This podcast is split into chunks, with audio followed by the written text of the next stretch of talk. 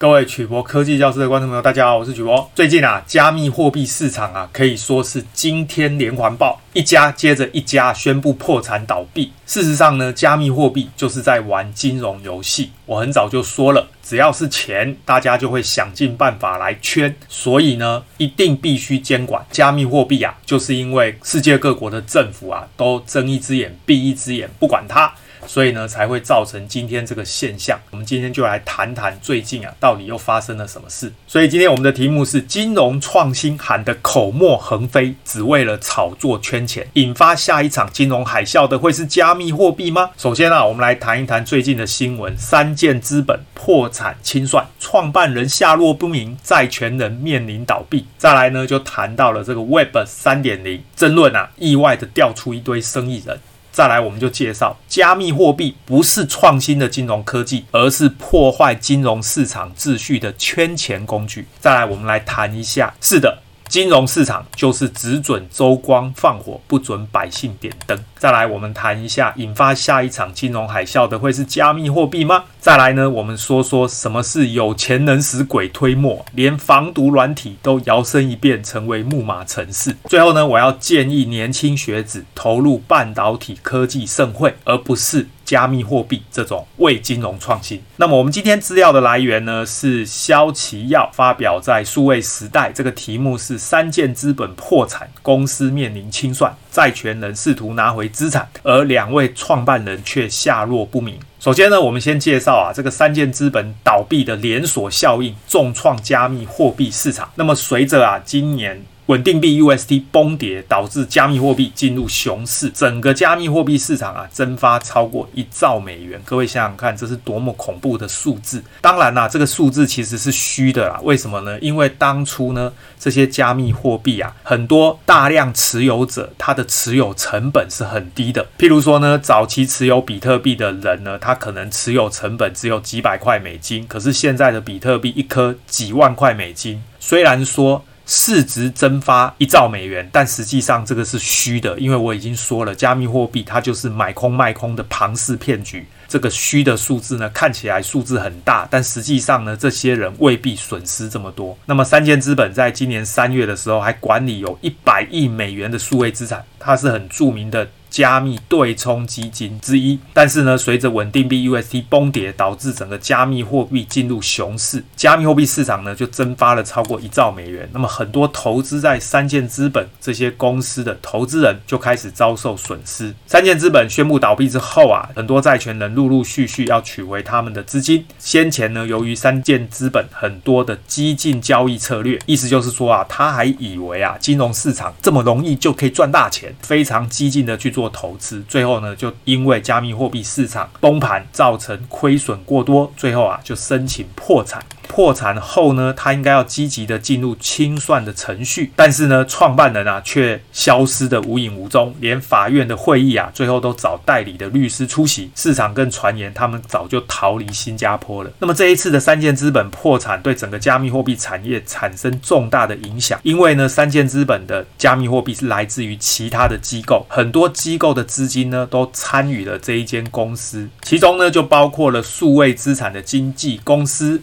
Voyager Digital，他在三箭资本啊没有办法偿还从这个公司借来的六点七亿美元，意思是说这一间公司借了六点七亿美元给三箭资本去投资，最后搞到钱拿不回来，所以呢这一间公司也申请破产保护。再来是美国的加密货币代方 Genesis 跟 BlockFi，还有加密货币的衍生品平台 BitMax。还有加密货币的交易所 FTX 也都遭受到巨额的损失。加密货币市场为什么会接连发生倒闭主要原因就是因为呢，加密货币大跌之后呢，投资人恐慌，纷纷啊想把钱给领回来。所以呢，像是平台 Celsius 跟 Voyager Digital。他这个月啊，因为用户疯狂提领，最后引发资金流动性的问题，就纷纷申请破产。实际上呢，就跟银行一样了。如果今天一下子有一堆人要去提钱领钱，最后银行也是只能破产。最后呢，就会导致数百万的用户啊，他的资产在这个平台中被冻结。为什么？因为他让你这样领，他就倒掉啦。最后他也付不出来啊，干脆就冻结。最终啊，这些用户想要领出来钱的几率啊，恐怕也不高。这里面呢，包括 Celsius Voyager Digital 它的加密货币借贷投资平台这一间公司啊，Celsius 它的运作方式更像是一间银行啊，所以说穿了我就讲，这些人就是在玩金融游戏嘛，将用户存在平台的资金呢去借贷给其他用户，那么甚至呢是高风险押注去中心化的金融商品，它的目的就是要追求高收益。这个 Voyager 它的运作模式也类似。最后呢，这个平台因为加密货币对冲基金三箭资本违约拖欠六点六亿美元，最后啊被拖下水，也搞到一起破产。我们希望大家知道啊，加密货币甚至啊最近炒得火热的非同质化代币 NFT，事实上呢就是少数人砸下大量当年不值钱，现在贵生生的加密货币去竞标，再用美元计价，经由媒体炒作扩大声势，创造出一颗 NFT 几千万美元的假象而已。事实上啊，它就是一个唬人的把戏。建议大家去了解 Web 三点零的原理，做生意的人呐、啊，可以利用这个机会一起炒作。把自己的生意行销出去，但是一般人呢，只要静静的看这场好戏，不必啊随之起舞。最近呢，另外一个热门的名词就是 Web 三点零，它是一个热门的关键字。炒作比特币跟狗狗币的马斯克却说啊，它只是行销噱头。炒作非同质化代币 NFT 的推特创办人杜袭也抨击啊，这个是属于资本家的。那么前 Coinbase 加密货币交易所的技术长跳出来啊，反对杜袭，他说啊，推特在在企业跟政治力的干预下呢，走向打压特定的声音、监管的末路。Web 三点零给予一种可能性，而不是保证。他的意思就是说呢，Web 三点零啊，可能就不会受到打压，可能就不会受到干预，但是呢，却没有办法保证一定可以做到。为什么支持加密货币的马斯克跟杜袭反对基于区块链的这一种创新技术 Web 三点零？前 Coinbase 的技术长却支持 Web 三点零，支持到底呢？Web 三点零争论意外呢，调出一堆生意人。怎么说呢？马斯克炒作比特币跟狗狗币，说穿了就只是想要圈钱而已啦。Web 三点零没有带给他任何好处，他为什么要支持？更何况一位知名的企业家炒作一个东西过了头，总是会让人看破手脚的。杜袭呢？他创办推特，正是他们口中的 Web 二点零要被 Web 三点零取代掉，他能支持吗？当然要反对到底啊。而这个 Coinbase，它是全球前三大的货币交易所，当然啦、要。炒作新名词 Web 三点零来维持热度，让加密货币持续上涨，这样啊，手上的加密货币才能够多圈一些钱啊。所以啊，Web 三点零的争论意外的调出了一堆生意人，每个人呐、啊、都打着对自己有利的如意算盘。总而言之啊，网络上现在吹捧 DeFi 跟 Web 三点零的人大概就分两类，一类呢是自己持有大量加密货币的人，另外一类呢是本身在经营或者投资加密货币跟区块。块链事业的人，他们呢、给大家洗脑，不外乎就是想要圈钱，要不然就是炒股做生意而已啦。至于稳定币这种中心化的东西，都可以说成去中心化来炒作。或许啊是他刻意误导，别有用心；也或许呢是他被别人误导，无意间啊散布了假新闻，这个就不得而知了。为什么稳定币是中心化的？大家呢可以参考我之前发表的文章，我待会啊把它贴在影片的下面。大家有没有注意到前 Coinbase 的技术长为什什么？要特别强调，Web 三点零给予了一种可能性，而不是保证呢？因为啊，他也是写程式的人，他了解技术原理啊，他知道呢，所谓的去中心化会遇到哪些问题，所以他心里也清楚，Web 三点零宣称的去中心化就是个唬人的口号而已啊。只不过呢，他嘴上不可以承认啊，只好先留个伏笔，免得啊，将来人家说他外行乱讲。那么，推特的创办人杜袭，他的第一则推文发行的 NFT 被炒作到两百九十万美金啊，后来还。更扯的是，有一个 Instagram 的图片数位拼贴作品，以 NFT 拍卖，竟然在佳士得创下六千九百万美元的天价。传统的艺术品拍卖，莫内的睡莲池，这是名画，以七千万美元拍卖而已。莫内亲手绘制的一幅图画，竟然呐、跟任何人都可以复制下载的数位拼贴图。价格差不多。大家有看出这两者之间的差别吗？买下莫内睡莲池的人啊，他是真的拿了现金七千万美金啊，同时呢，他拿走这一幅画的实体画作，而买下 Instagram 数位拼贴作品的 NFT 这个人啊，他只是砸下大量当年不值钱的加密货币来炒作 NFT，再转换成现在贵生生的美元计价，经由社群媒体炒作扩大声势而已。而且啊，他只是拿到一个经由区块链认证的虚拟所有权，实际上，就是什么都没拿到的意思。因此，他的目的不是想要拿到什么，而是想要炒作什么。各位现在有看穿这种庞氏骗局的把戏了吗？在加密货币世界里的少数人，就是早期持有大量低成本加密货币的人。他们在当年很少人采矿，比特币、以太币还不值钱的时候，就开始玩这个把戏了。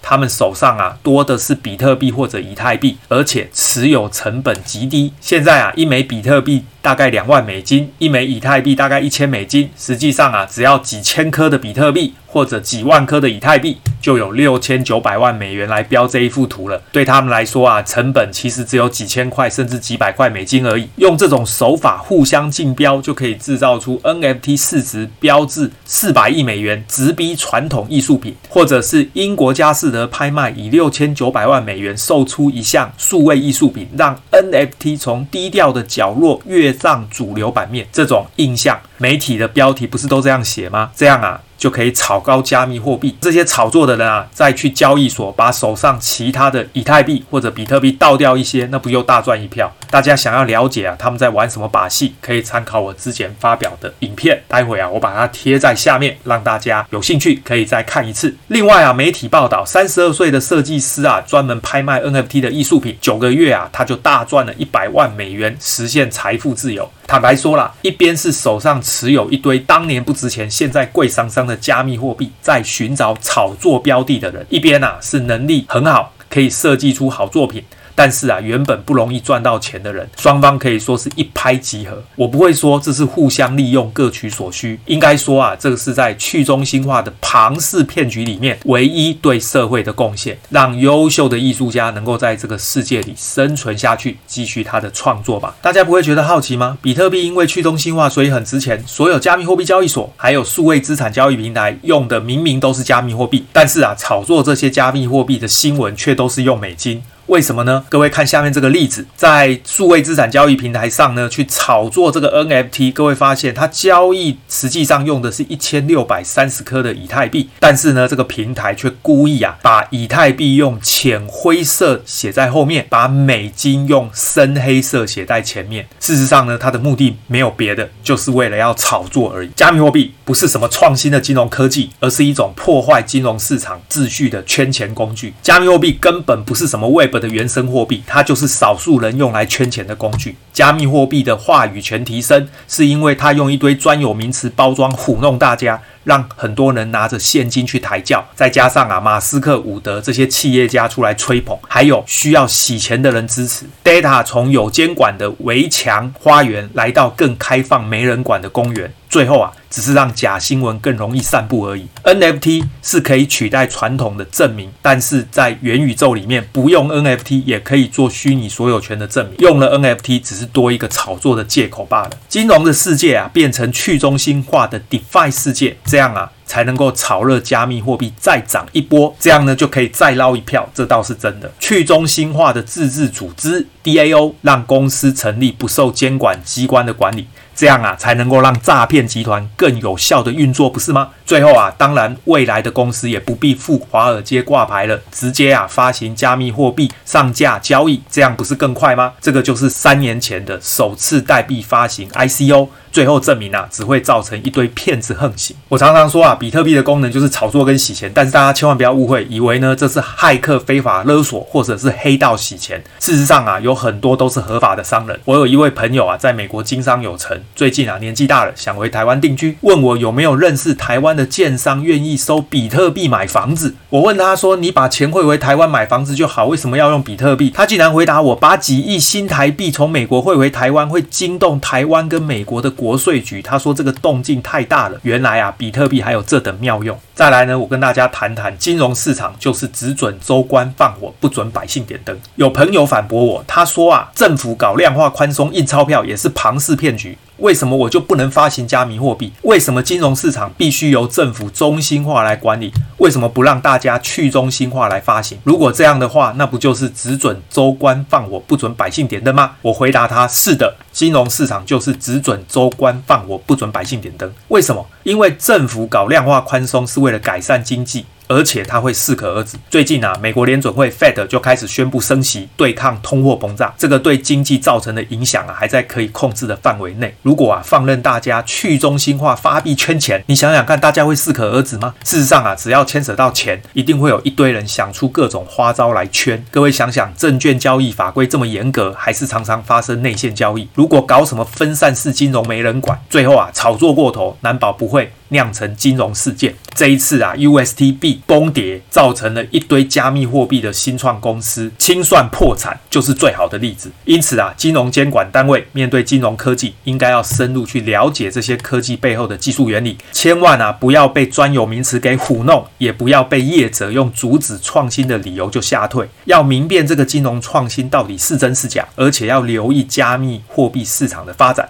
还要制定相关的法规加以限制，才能够维护金融市场的健全跟稳定。最后呢，我要跟大家谈一谈，引发下一场金融海啸的会是加密货币吗？大家要记得，现有的实体金融市场，所有的钞票、股票、债券、基金，都在巴菲特或者比尔盖茨这些老人家手中啊。我们要怎么玩才玩得过这些老人家呢？最快的方法当然是建立一个虚拟的金融市场，你玩你的，我玩我的，所有实体金融市场的东西，在虚拟的金融市场都可以再玩一次。实体的金融市场。有股票融资放空期货选择权，那么虚拟的金融市场就可以有加密货币，当然也可以有融资放空期货选择权。这一次啊，被 USDP 崩跌拖垮的、破产的这一些公司，其实就是在玩这些金融把戏。如果这个游戏只是在虚拟世界玩，当然没有用，因为最后真正值钱的还是法币。因此，必须把加密货币跟实体的法币连结，这是非常重要的观念。必须要操作，让所有手上持有法币的人都相信加密货币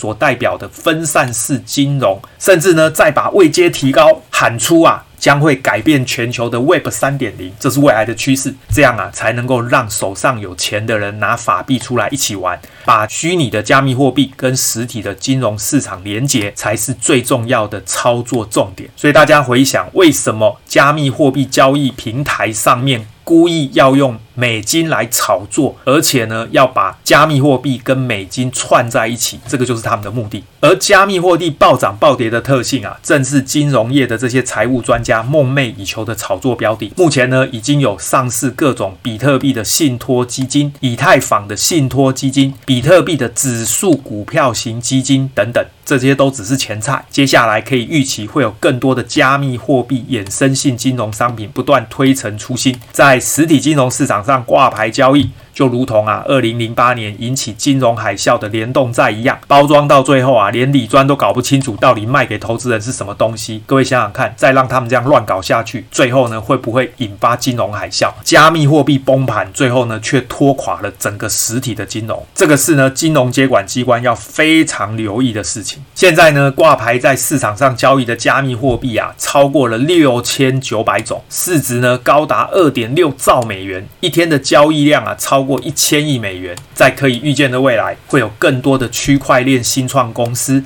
打着金融创新的口号，发行各种衍生性金融商品，把虚拟的加密货币跟实体的金融市场连接，这是重点。最后啊，包装到连李专都搞不清楚自己卖给投资人的到底是什么鬼东西，就如同二零零八年的联动再翻版一样，引发下一场金融海啸的会是加密货币吗？我们啊，拭目以待。最夸张的是啊，有钱能使鬼推磨，防毒软体摇身一变成为木马程式啊！资安布洛格就报道啊，知名的防毒软体 Norton 三六零跟 Avira 在没有告知用户的情况下，竟然会擅自安装挖矿软体，用户啊可以把挖到的以太币直接储存到他们的电子钱包里，连这个都替用户安排好了，真的是想得很周到，替用户挖矿赚钱，再经由 Norton 来收取百分之十五的手续费，又多了一家公司发现。啊，做防毒软体实在太难赚了，还是啊加入挖矿的行列赚得比较快。真是有钱能使鬼推磨，防毒软体摇身一变，竟然就变成木马程式。使用者安装防毒软体，同时啊就得安装毫不相关的挖矿程式，还不允许使用者拒绝安装呢。最后啊，跟大家谈谈中国大陆打压互联网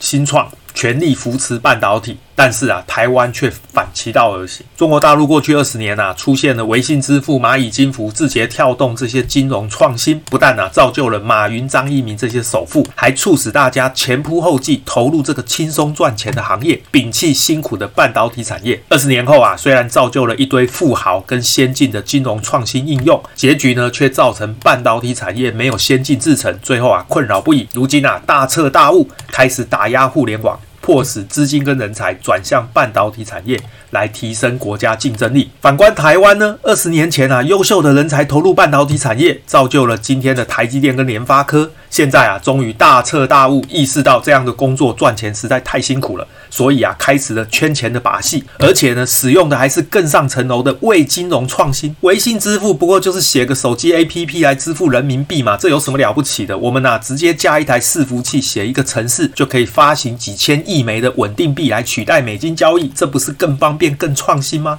所以啊，Web 三点零来临，应该是好好把握的创业时机吗？微信支付、蚂蚁金服、字节跳动，这些是属于中心化的电子支付，用来取代我们日常生活使用的现金会比较方便。这个是有必要的金融创新。加密货币跟 NFT 这种打着去中心化的口号圈钱，实际上大部分都是中心化的分散式金融，事实上是没有必要的为金融创新。上回啊，我到学校上课，路过一个演讲场地，看了一下门口的演讲题目，在谈分散式金融、加密货币跟 NFT，我探头看了一下，里面有两百个学生啊，座无虚席，挤到啊，连走道跟入口满满都是人潮。台上的人啊，侃侃而谈，不断吹嘘加密货币跟 NFT 如何取代传统货币。台下的年轻学子一个个听得如痴如醉。我心中啊，突然有无限的感慨，让我想起了狗狗币的创办人帕莫尔手中邪教般的老鼠会。啊，我眼前这个不就是吗？这一场一场的洗脑大会啊，结合了一堆专有名。词包装糊弄大家，让许多人拿着现金去抬轿，去中心化的庞氏骗局还真的说动了政府跟企业家，大家都想趁机捞一票。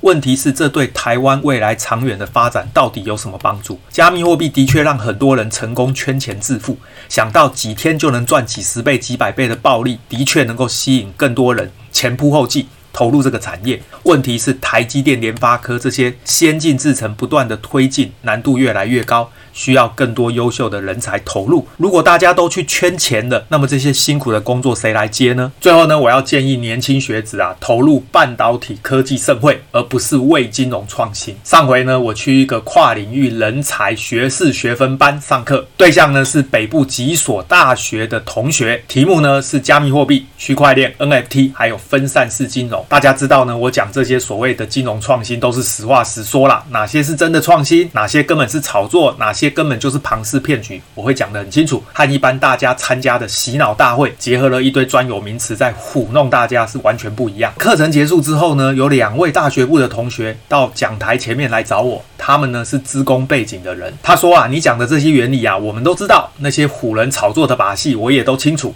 但是我还是决定要加入他们的行列。为什么？因为这样赚得比较快。坦白说呢，我听到这样的说法，沉默了一会。我也不能说他讲错了，因为啊，大家都想赚钱，这是很正常。不过呢，台湾啊有四所大学成立了半导体学院，这个是跨领域整合，让台湾的半导体产业能够再创奇迹。加入圈钱的行列，确实赚得比较快。但是呢，却会错过这场科技盛会。Web 三点零来临，真的是我们应该好好把握机会创业的时机吗？学一堆圈钱的把戏，真的能够一直赚下去？各位想想看，这一回。UST 崩盘造成加密货币崩跌，到底有多少人真的赚钱？我才不信！现在网络的世界啊，大家都学得很快啦。这种买空卖空、上线拉下线的庞氏骗局，真的可以一直玩下去吗？总有一天这些把戏会被戳破的。因此啊，我只能建议年轻学子要投入这一场半导体科技的盛会，真正啊学一些有用的东西吧。好，我们今天的节目到这边。大家对于加密货币或者分散式金融有任何的问题，